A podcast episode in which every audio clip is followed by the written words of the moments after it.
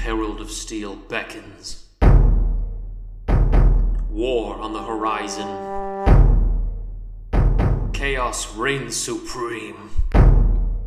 But who will save us?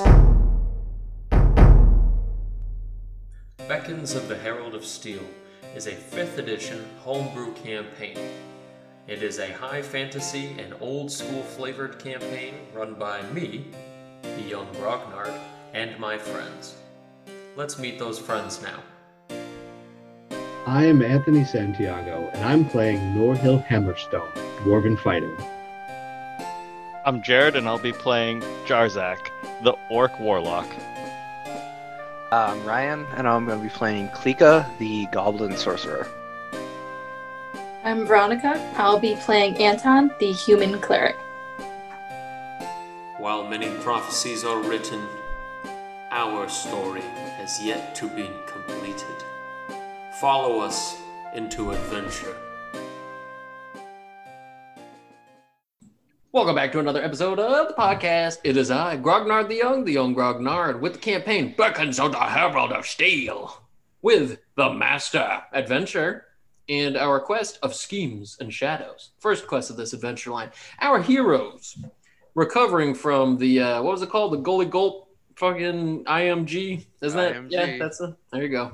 Our indie band that ate an entire army, well, 2 entire armies, and nearly a group of players. But instead, heroes escaped, found out they're all important or something like that, blah, blah, blah. Shadow ninjas hate them. Same old, same old. Party shows up at the Capitol, go talk to the Queen. Queen's gone missing. Turns out she's not. Turns out she's an old lady in disguise, and she locked the door behind you. See, in the beginning of any quest, it's so easy to do a recap, because it's like, fucking that's it, man. So... yeah, if you don't know that stuff, why are you here? She broke the key, so she can't get out of the room. I don't know what her plan was. Break it. She just bent it. That's enough to break it. Screams at her. You're just going to bend it back? Yeah. I don't know your plan. All right. Plus, Klikka knows mending. We're all set. So with that, the party is trapped in the chamber with the Queen, who frantically looks at her, and she says, "Did they follow you here?" And no, we took great care to not be followed. She says, "I find that highly unlikely." She says, "The eyes of Felure are everywhere. They see all. I wouldn't be surprised if they trailed you and hunted you down like dogs. Did you have run-ins with them on the travels here? Be honest with me, dwarf." 2, perhaps 3. That's a lie. Are you talking about overall encounters, or are you talking? Yeah, going and coming. We've had. Okay, I thought you were saying overall how many ninjas, and I was like, Mama called the doctor, and the doctor said there was a lot more than 2 ninjas on that bed. He's thinking in terms of encounters. We ran into them 2, perhaps 3 times. Right. That's fair. And so, I also don't remember specifically how many there were each time, so. That's fair. Norhill would have remembered. Yeah, Norhill would definitely remember. I'm just not as smart as Norhill. Oh. Oof. Well, anywho, with that, she says, "That makes sense. I wouldn't be surprised if many of them, having seen you probably take out a group of them, decided to hang back and just watch your movements. So they must know that you came here. Well, they're probably hanging out in the city anyway, in droves. I don't know what to tell you. Is it true what they've said about what happened at the gully? We saw it. Well, that depends on what news arrived here before we did." And so she starts to look kind of frantically amongst everybody, and she says, "I mean, is it true that the gully just sort of swallowed everyone?" "That is true. I heard a report saying that the stones of the earth themselves were ripped asunder as if something was pulling them from both ends. Some strange magic's afoot. Unfortunately, I know very little about this. I know people that can be contacted, but unfortunately, I don't know much about what's actually happening here. But the fact that the eyes of Felure are following in your trail so close, and have already tried at my life at least 3 times since you've left, I think there's something going on here involving them. And unfortunately, I don't know that we can stop them by just staying back. Did they say anything to you?" Have you found any information, any reports? I know that they act in secrecy, and I know that they're a quiet order, but maybe had tortured somebody or found something out. Perhaps they had something to do with that dead knight that we found on the road. A dead knight? Norhill is going to deliver the report that the night lady was carrying and the letter from the halls and say, this might shed some light on the matter. Whatever's happening, I think it happened to my people first. And so with that, she says, a knight. This is a report from a Tome Guard. Dwarf, I could not remember the common word. And so, Anthony, God damn it. That's such an easy way to get out of that, and I hate you for saying it. Outplayed. You can literally just be like, oh, you said encounters? I'm sorry. The Dwarven word is very similar. But over that, she says, the Tome Guard. She says, and they were involved. And she looks at the note and reads over both of the individual pieces of paper here. And she says, I'm sorry, Norhill, and I don't mean to be such a ruler as to double cross, but if ever I could promise you anything, I could promise you this. If we can get to some point of safety where something can be done, I will help you and your dwarves. But unfortunately, at this point in time, I really don't think that I have the ability or capacity to really do much right now. If I were to try to make moves to go to the south, I don't think I'd get much accomplished. I can't send a military down there. I can't send any sort of magical power down there. I really think our hands are tied at this point. If somebody was able to get word out, then somehow they're surviving at all. I know that's not something good to rely on here, but it shows that there's hope. And unfortunately, if they're trying at my life as well, I think there might be two kingdoms that are threatened right now. Your hands are tied. Simply by the eyes or by something else? Why are you disguising yourself in your own palace?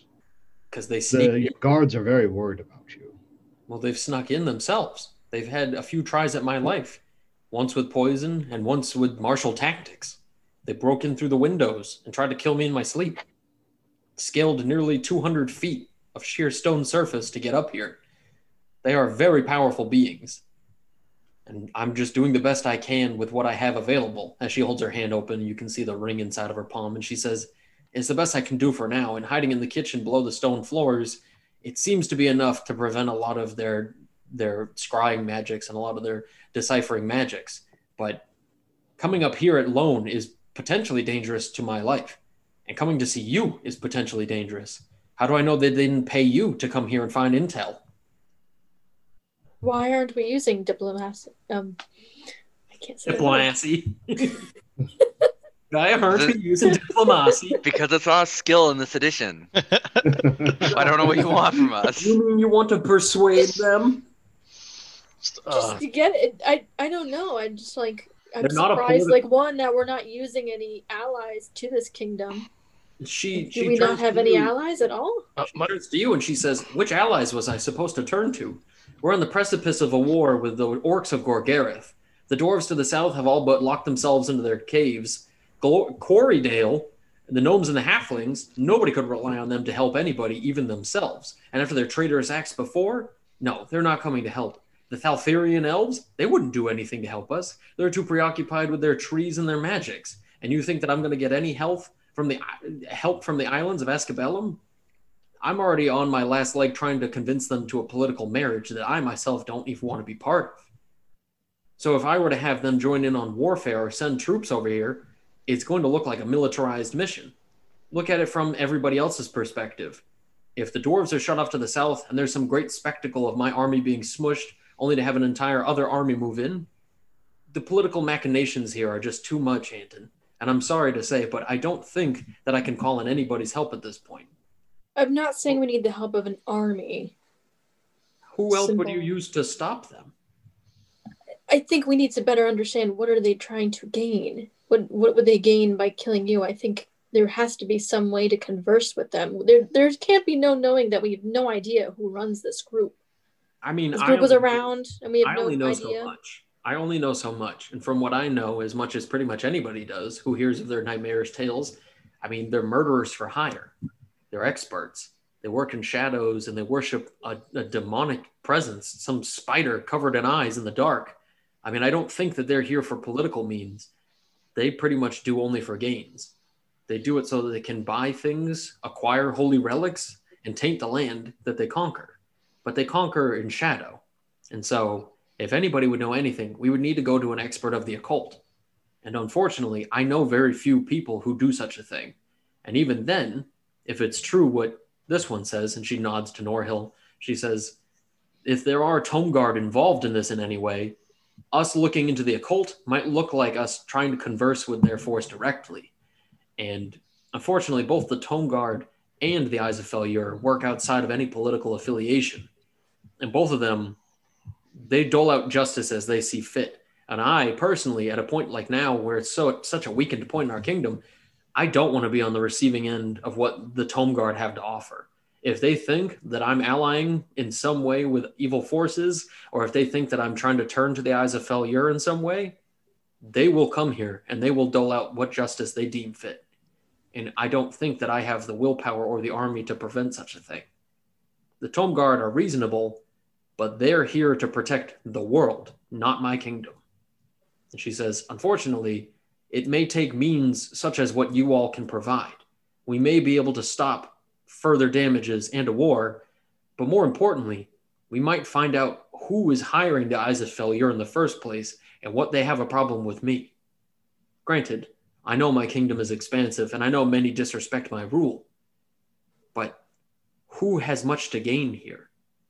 If it was the dwarves, they've surely not shown any desire of such a thing. If it's the orcs, why would they choose to try to assault in the typical way and then try to do this? There's no honor in killing through subversive, shadowy magic. And I've already made enough of a political alliance with Ascabellum. I don't know who could be doing this. Again, the elves are too, fixated in their homes. Like they wouldn't try to do something like this. It might be an individual. It might be some strange group. And I have no idea what kind of magic in this realm would be strong enough to do what happened at the gully. And so I just need information. So I'm afraid you're probably going to have to contact, I guess, somebody who studies the occult. Perhaps they'll know something more. Maybe they have a way of contacting this group head on. But I don't know if you're all willing to do such a thing. Crawling into the belly of the beast like that seems kind of like a very dangerous idea. But I promise you, the only choice we have.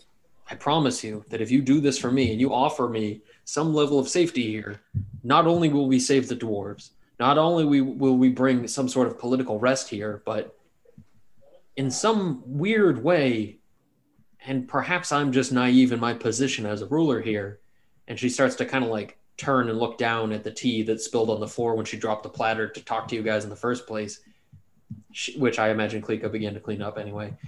She looks down at it and she says, perhaps it's my naivety, but I don't want warfare. I don't want war with the orcs of Gorgareth.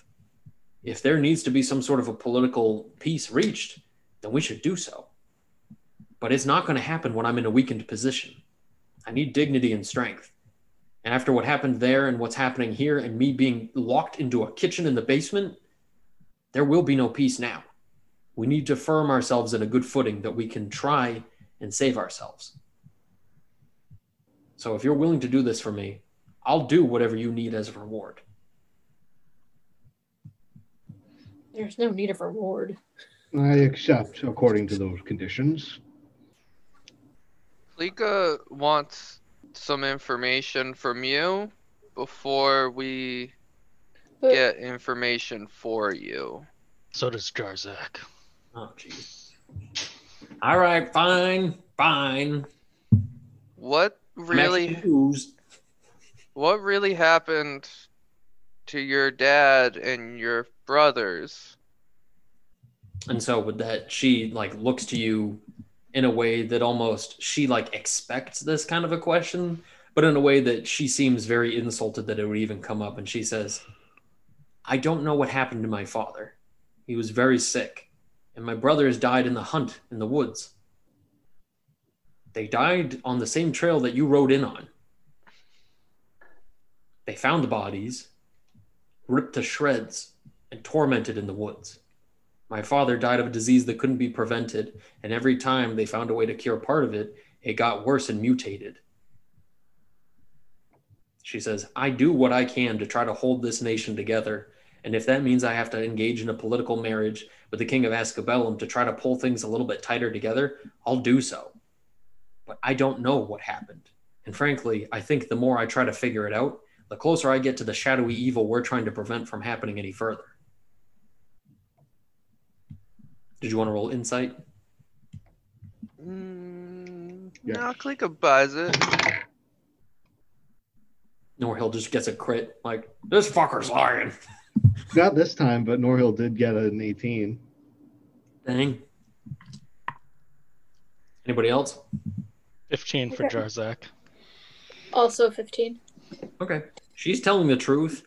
And in a way, it doesn't even look like she's that wounded to be telling you. She almost looks like she's sort of verified her case and validated herself by being this honest about it, as if like exposing how in pain she is over this whole thing. It almost makes her feel like she's probably won you all over a little bit more to see that like she's at her wit's end with this. You know what I mean? I think hearing that, Klika's going to like take her hands in Klika's hands and just like look right in her eyes, and Klika's gonna say, when this is all over, you shouldn't be that other person anymore. Even if it's better for you and it makes it easier to be who you really are when you're doing stuff like this, they don't think you are the ruler they need, and I know you are, and they should too. And she says, with great change, there will always be a lot of discourse and pain. She says, nothing thrown into boiling water is happy to be there until it acclimates. And even then, I don't think it enjoys boiling water, to be frank. I like to think of myself as tepid, rather warm, comfortable. But they were used to my father, and I am not him. And they expected my brothers, and I am not them. Perhaps I try to avoid this conversation, but perhaps the reason why everything led up to this point is they knew there would be no respect to my rulership. Perhaps if it were my brothers in charge with my father's passing, people would be more willing to cooperate. Well, we'll just give them a reason to respect you then. She says, I don't want to rule with an iron fist. I want to eliminate opponents who I don't need to have. Could it be then that someone is making a grab for the crown? Do you have any enemies or rivals in the kingdom? And she says, if I have any rivals, they are anybody who want my land. If they can cut a piece out of it or claim territory that I can't reach, then I guess they're an enemy. Anybody who wants that kind of space or place. My fear, however, if I could be so bold as to make such a claim or make such a point, my fear is that whoever is engaging with the Eyes of Felure may have offered them payment after the job is done. And if they are to dethrone me or send my kingdom into upheaval, their payment will be part of that land or riches that they'll gain from me. Because to try to take out me, one of the greatest leaders in this region, is no simple task. And so for that reason, they must have gotten paid very well. I mean, have you seen them in other important points, or were they only on the road? I've heard word that Gabora had some sort of a strange political uprising, and many people said it was well orchestrated. You don't suppose it was them there too, do you? It was. Just shooting from the hip. It was. Like, okay. But with that, she just kind of accepts that confidence, and she just says, well, if they're willing to take out such a small town as that for no reason other than perhaps a foothold or something, then I mean, this seems like quite a huge move from the Eyes of Felure. And perhaps for that reason, maybe we do need to find out more and prepare something of a counterstrike. I only worry this may have something to do with the Bleeding Stone. I've seen signs. Signs that my church has notified me of back in Glory Wake. I know that happened many, many moons ago, but if the Eyes of Felure are tied with that, I can't even imagine how deep. Well, they're tied in such dark powers, but that just seems ways to gain from that. I'm not one to challenge the word of the High Priest or the Church of the Illuminator at all. And if he, who was likely alive and around at that time, and probably saw much of that warfare himself, if he says that he has seen the signs, then I must trust it. I mean, if he believes that this has something to do with the War of the Bleeding Stones, then I mean, we barely won that war at all. And if it wasn't for the goblins with the Dredra'kha, we would not have survived such a war.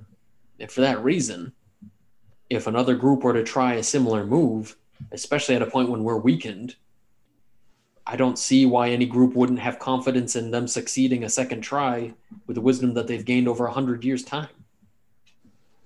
So perhaps this has something to do with that. But I'm afraid that Stormblood, the leader of such an army, he's long died. Granted, they never found his body, but he has not the lifetime to survive such an ordeal. He never had heirs? No. He himself was nothing more than an impure-blooded half-demon. And so I don't imagine he has heirs, but many would try to do what he did, but without his powers and finesse, an army of chaos would fall apart as soon as they had the opportunity to. You think orcs and giants are willing to work together for long? Personal gain is all they have in their hearts. And so I figured the best move now, if you're all willing to, is to stay down below the cellars in this castle for a short while, maybe assemble disguises, and find your way to somebody I know who can study the occult. I know of a man, and he lives in the city of Dustwind to the south, outside of the kingdom. You'll probably be safe if you leave the kingdom where they might expect you to be. But I'm afraid he's not exactly a man that I would often work alongside, and I wouldn't send you there unless I absolutely had to. And yes, but his name is Dashmani, and he is a strange man by all definitions, and he's one that's often looked after, but... Before we get started on this new adventure you're sending us on, I have a couple questions. By all means. Who would rule in your stead? And so she kind of is, I don't want to say like gobsmacked by such a comment, but she says, I don't know. I imagine my highest advisors would have to take over and rule with something of a council. But with enough people in that council, there's no room for one individual to gain unless they all gained. And there's enough fealty to my crown that nobody would try to do that to me. And even if there wasn't fealty to my crown, my father and my family have enough respect amongst the advisors that I couldn't imagine them all deeming themselves, you know, willing to disrespect all that they've done in the past. Remember also that that council served under his name for at least 3-4 decades each. So, damn. All right, I was hoping it would be easy and there'd be like one person in particular, and then I would say it's probably them. But it's not. So the other question is, what's this whole bit about marriage? Why are you considering that? It doesn't even make sense. And so she said, oh, poor Jarzak. Like, he's probably not even cool. I bet he's pretty fucking stupid. No, I mean, is he even strong enough to compete with you? Like, I don't, like, couldn't even keep up. Like, I'm here to like arm wrestle you on the daily, if only to help you gain. Like, I definitely like my blade is yours, but like, what's up? And so she says, King Theroni is a man near twice my age, but he is a respectable man. He's a man who rules as one of his people. He goes on voyages with his warriors. He fights alongside them. He is greater than no man, and his kingdom is one of the people. I think if anybody I could ally myself with, it's him. But the problem is they don't have allies often, for they are very self-sufficient.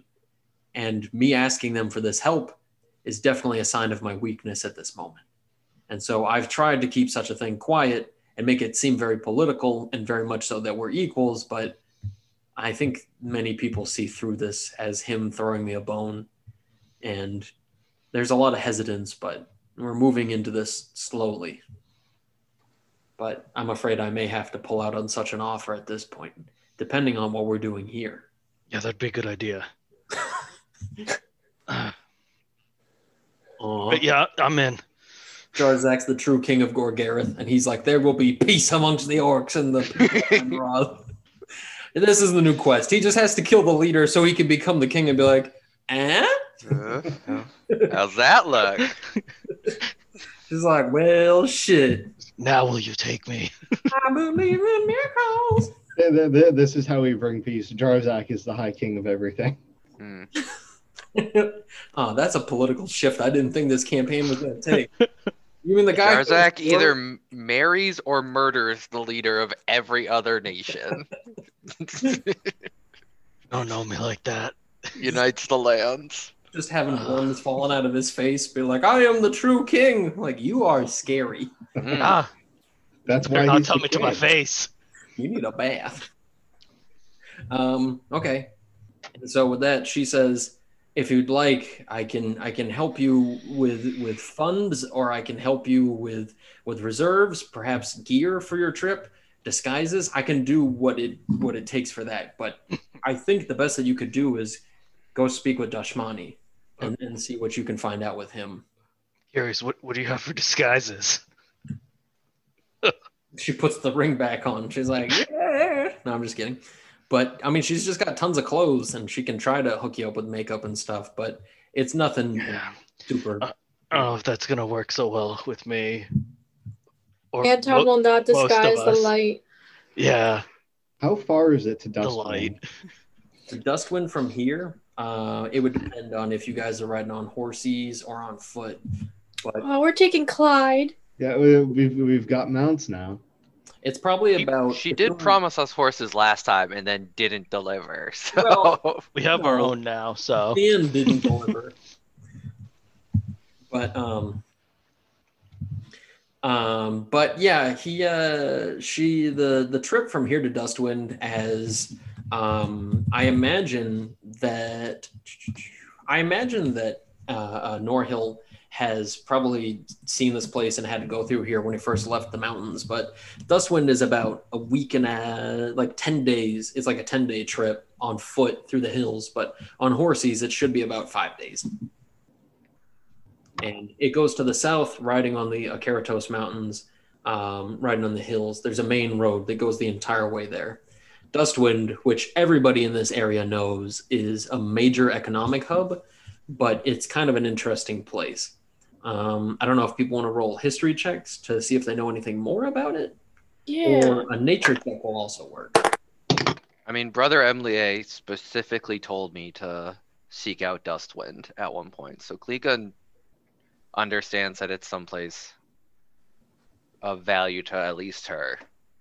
Norhill got an 8, so he only knows what its name is and where it is, probably.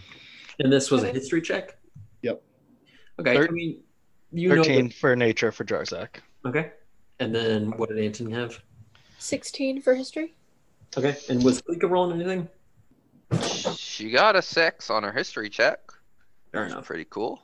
So both Klikka and Norhill know that Dustwind is known as like a city of sages and storytellers.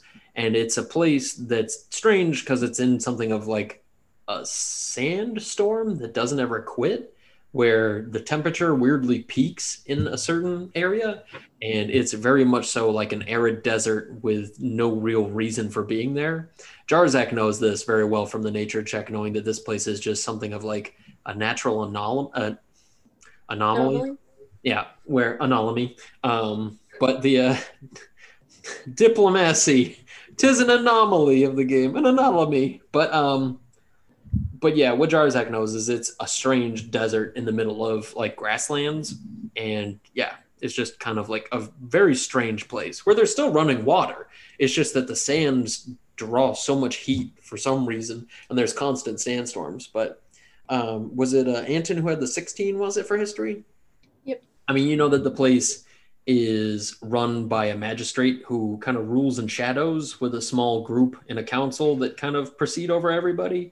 But the place is known for being an economic hub where pretty much anybody's money is good anywhere.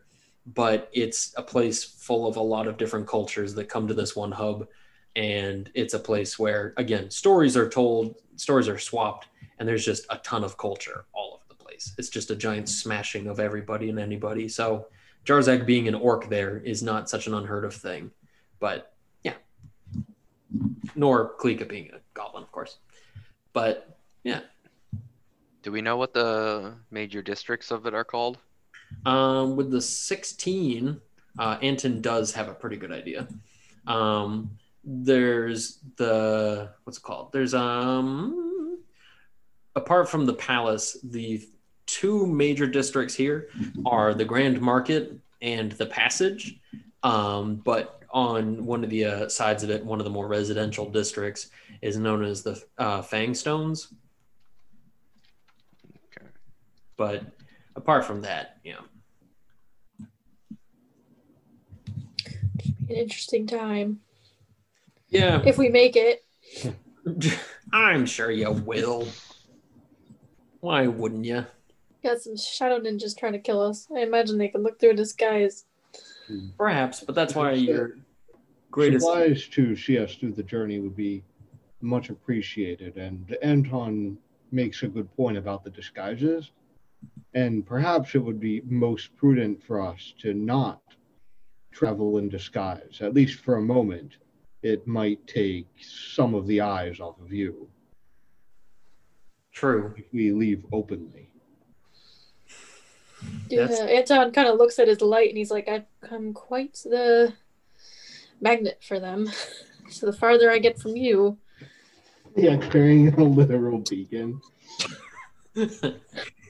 Fair enough. And so she says, I can respect that. She says, luckily, at this time of season, with winter approaching, it probably won't be too hot there, but I think you may want to consider bringing some lighter clothing with you for the city itself. I've only been, a handful of times to meet with people with my father, but it's quite a strange experience to walk there among the sands. I always wear my robes. I will sweat in those robes, I'll be fine. Okay. Is there anything else from the party at this point to talk about? No, Anton is favorable to her because of the bluntness of being against war. He's okay with that, so. Like, that's good. As a pacifist, I like that. Just have like our little meeting after where we do like the product analysis. We're like, so what did you guys think of the Queen's analysis? And it's just like, as a coward, I appreciate her fear. Klika's like, she had soft hands.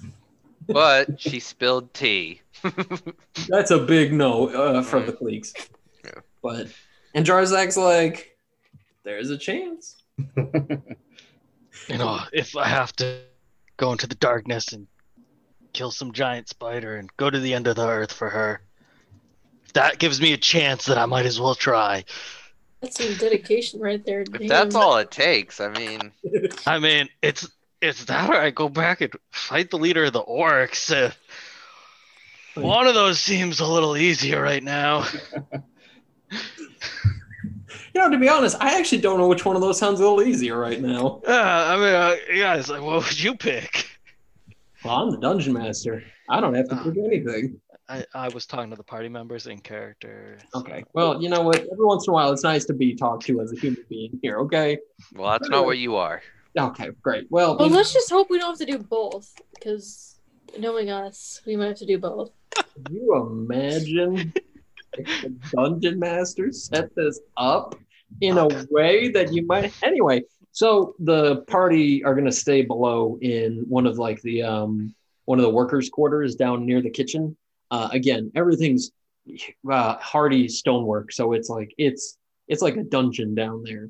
But for what it's worth, it retains the heat pretty well, and there's nice enough accompaniment for you guys staying in one of the rooms nearby the queen, where she also has like a small set of guards ready and waiting, all in like, you know, very low-key guard garb, you know what I mean?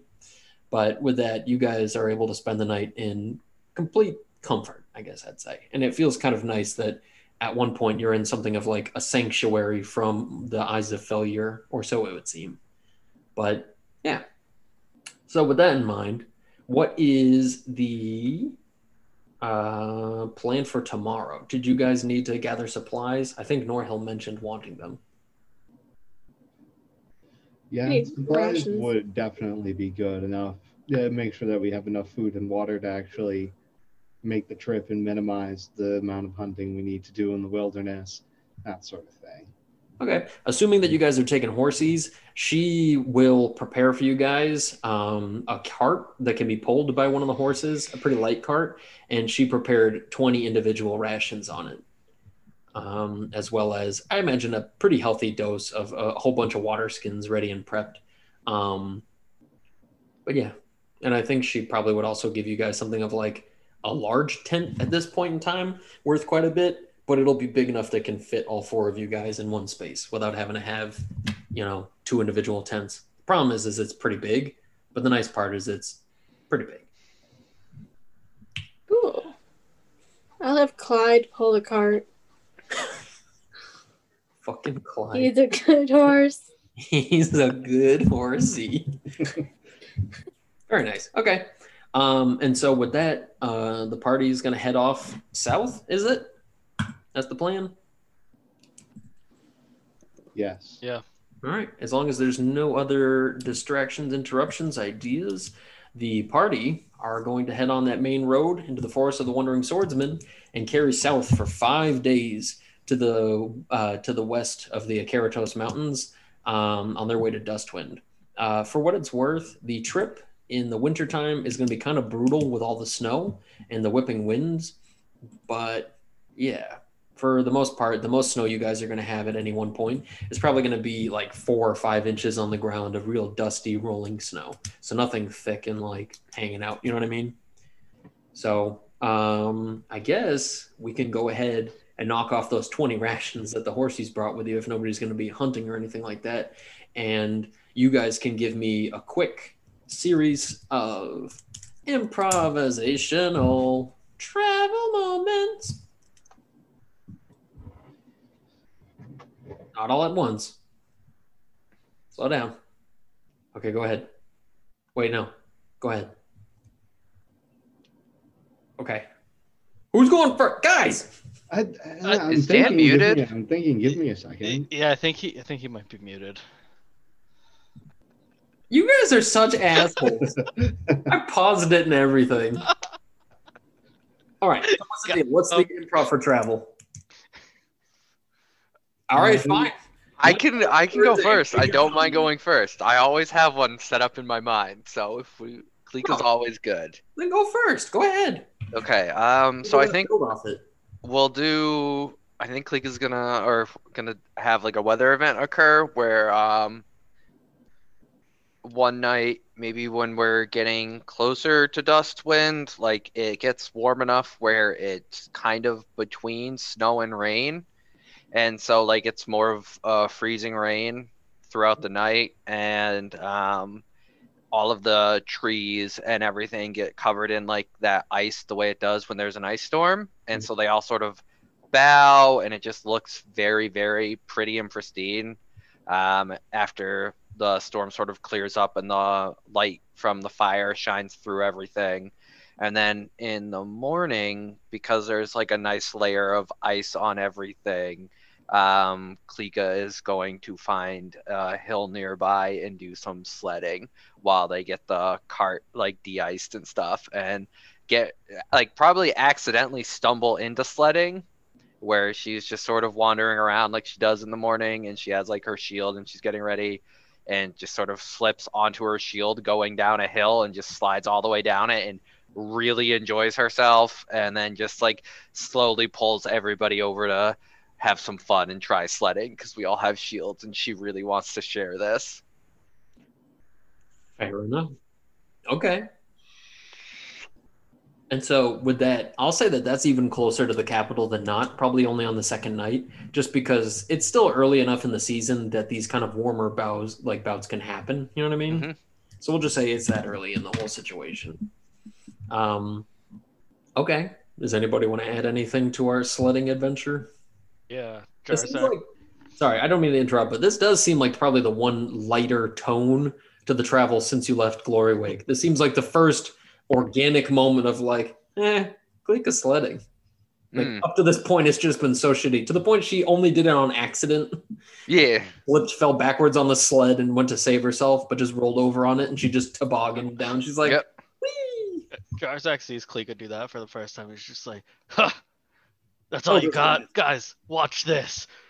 He goes feet first, belly down, and just barely moves because his feet are digging into the snow. Just ruins the path going down. Just slow and loud, just that super crunchy ice, just the whole way down.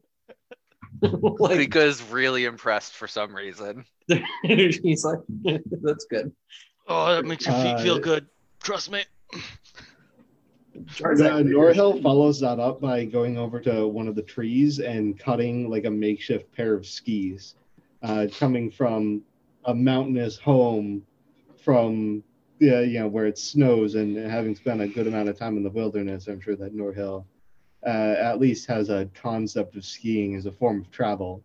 We'll say that you take some of the extra planks that are used in like the carrying box that the big giant tent came in, and you're able to kind of like makeshift hack while Klikka and Jarzak were sledding for like the morning. You're able to like makeshift hack the wooden planks and smooth them up to like make them into little boots, using some of the rope for like little like notches for boots.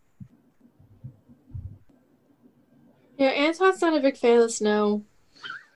He doesn't like it.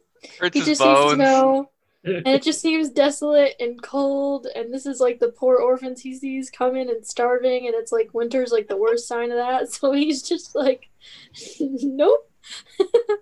He's just using like burning hands to like defrost the cart all the time, keep the horse warm, like kind of keep moving. Burning the horse with burning. I hate this season. Everything's dead. Just lights the horse on fire. Yeah. With I'm warming you up.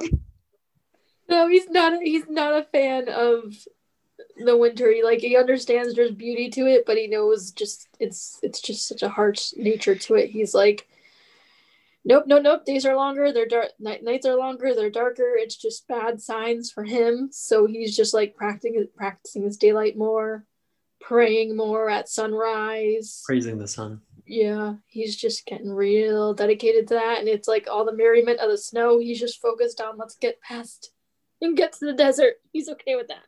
Can I also say that I deserve some level of kudos for not throwing a wolf encounter at you guys in the snow grasslands? Okay, do you know how easy that is for DMs to be like, low-level group in the snow, that's wolf time? It is, and you know what? I'm not going to do that. Could have been Yeti time. Yeah, but Yetis, look. I don't think a Yeti belongs there. Yeah, but they come down from the mountains to eat stuff that lives down off the mountains. It's a good time to do it. But... I'm still not going to do that because Yetis is tank. But also, there's a lot of neat giants that come from the mountains, like Verbeegs. Why do people not do Verbeegs? But anyway, they're scary too. They're kind of like, I don't even know what that is. I don't like those. I don't like them. They're like Hermlocks. I just don't like those giants. They fucking scare me. But like Verbeegs, the best way I can describe it is like, you know how hill giants are dumb and ugly and giant and smelly? Verbeegs are their little brother, where it's just smaller, but like way dumber and more angry. And they just like hang out in their room, listening to the Misfits all day. Like it's all downloaded off LimeWire, and it's all different volumes and qualities. And they're just so much back knee. And they're so much back knee. And they're just so mad at everything and anybody. And like that's just them. Meanwhile, their big brother, the actual hill giant, comes in and takes their lunch money, and they're like, nobody understands. I'm like actually really smart, but not in a school way. That's Verbeegs. They have a lot of emotional intelligence. I'm a visual learner. Anyway. Oh, boy. Well, you know what? Klikka pushes Anton down the hill while he T-poses and praises the sun. So he's just sliding down the hill. Nice. Hey, Anton, can I get a dexterity saving throw? Yeah, that's not nice. Oh, good. I think I did okay. At 17. Okay. So you slide down the hill on your belly after getting knocked down, but you manage to like spin around like b-boy breakdancing style onto your back. And as you come sliding down to the bottom, you manage to slow yourself down before you crash into the snowman that Klikka made. Snow goblin. My baby. He's just gonna grumble under his breath and just drop like wipe off the snow and trudge back up the hill toward the horse and the cart. Turns out Anton becomes Scrooge when winter hits. That's where he's like not like Santa. This is USSR right here. Like, we wanted to share everything. Like, we share the pain. Like, oh no, no. Okay, and so with that, the party travels pretty effectively on their way with such a large group of horses and with a huge carriage behind them with all the commodities within it, keeping the light and keeping the fire with them. Most of the dangers that would reach them at night are pretty easily evaded. There are instances where the party do hear wolves and they hear some of the larger critters out there that are looking for meat when food is kind of scarce before they go off to a deep sleepies. You know, things like dire raccoons and stuff like that that would eat big old critters looking for some extra fat to keep them warm. They managed to stay away seeing how much you guys have built up over here. And you guys, being very aware of this true horror, probably keep the horsies like inside the jumbo tent in order to keep them kind of safe for the time being, knowing when predators are about. I imagine Jarzak's probably the one who's got a pretty good idea of this predation outside, you know? Just coming from a land of dinosaurs, you probably don't want to be out in the plains with a bunch of horses with an eat me sign stacked to them. But, and all that goblin barbecue sauce laid out. I don't know why Klikka just leaves it out in the front yard. Big giant McNugget dipping cup full of goblin sauce. For snack time. Yeah. Little Klikka face on the side of it says, like, you'll be gobbling it up. Klikka just doesn't know when someone of the party's going to get snacky. And Klikka looking good. Klikka looking good. You got to make some good barbecue. But, so I'm assuming the tent just builds off the cart, like the fancy car tents they have now, where you just put like a tent off the top of your Jeep somehow. No. It's more of like just a giant military grade tent. So it's like a big 30 by 30, like massive thing of multiple pieces of canvas. And I got you. So it's a big, like 50-pound parcel of gear to build this. It look like a boulder. No, it doesn't look like a boulder. It's a boulder. No, it's not a boulder. It's a rock. So with that, the party continues their travels for the 5 days of snowy hills before on the sixth morning the party manages to get to the outskirts of Dustwind. And as they're heading on in, when I say there's a temperature change, I mean in the span of 2 hours the temperature goes from like 25 to about 65. And not only do you guys see the transfer from snow to like cold grounds to bright green grasses, but it goes to brown grasses and individual thickets of like bushes that can survive out here. And you get to this weird surreal point up on top of one of the hillocks of travel here where you guys can look back and see white snowy hills and look forward and see rolling dusty winds and sandstorms on the way to Dustwind. And it is just such a strange time, but the most powerful feeling I imagine is when Norhill stands on this hillock and looks to the far south. He sees the Valley of the Dwarves, and he can see the divide between the clans of Silver and Steel, and can see the mountain ridge, which he hails from, is just like another 3-4 days of horse travel too. And so I imagine it probably takes a bit of Norhill to not just ditch and go running and hoping that he, as one man, as an army, can do it, and has to hold true to his beliefs that if things are this serious and this awful, he probably needs backup. Yeah. And so with that, too close. And with that, the party, we're going to end the game with the party traveling in through the rolling sand dunes by about midday on their way into Dustwind with huge heaping walls of sand coming flying towards you guys every once in a while with these big gusting hot winds. And you guys can see in the distance something of like a massive rocky outcropping, almost like a huge crab or something like that digging out of the sandy grounds here. And you can see tons of rolling little like sandy dune houses built up out of the rocks and near the rocks, sort of in ways to dodge the sandy swells. And as the party heads in, Klikka feels a strange tingling vibration on her belt. And that's where we're going to end it.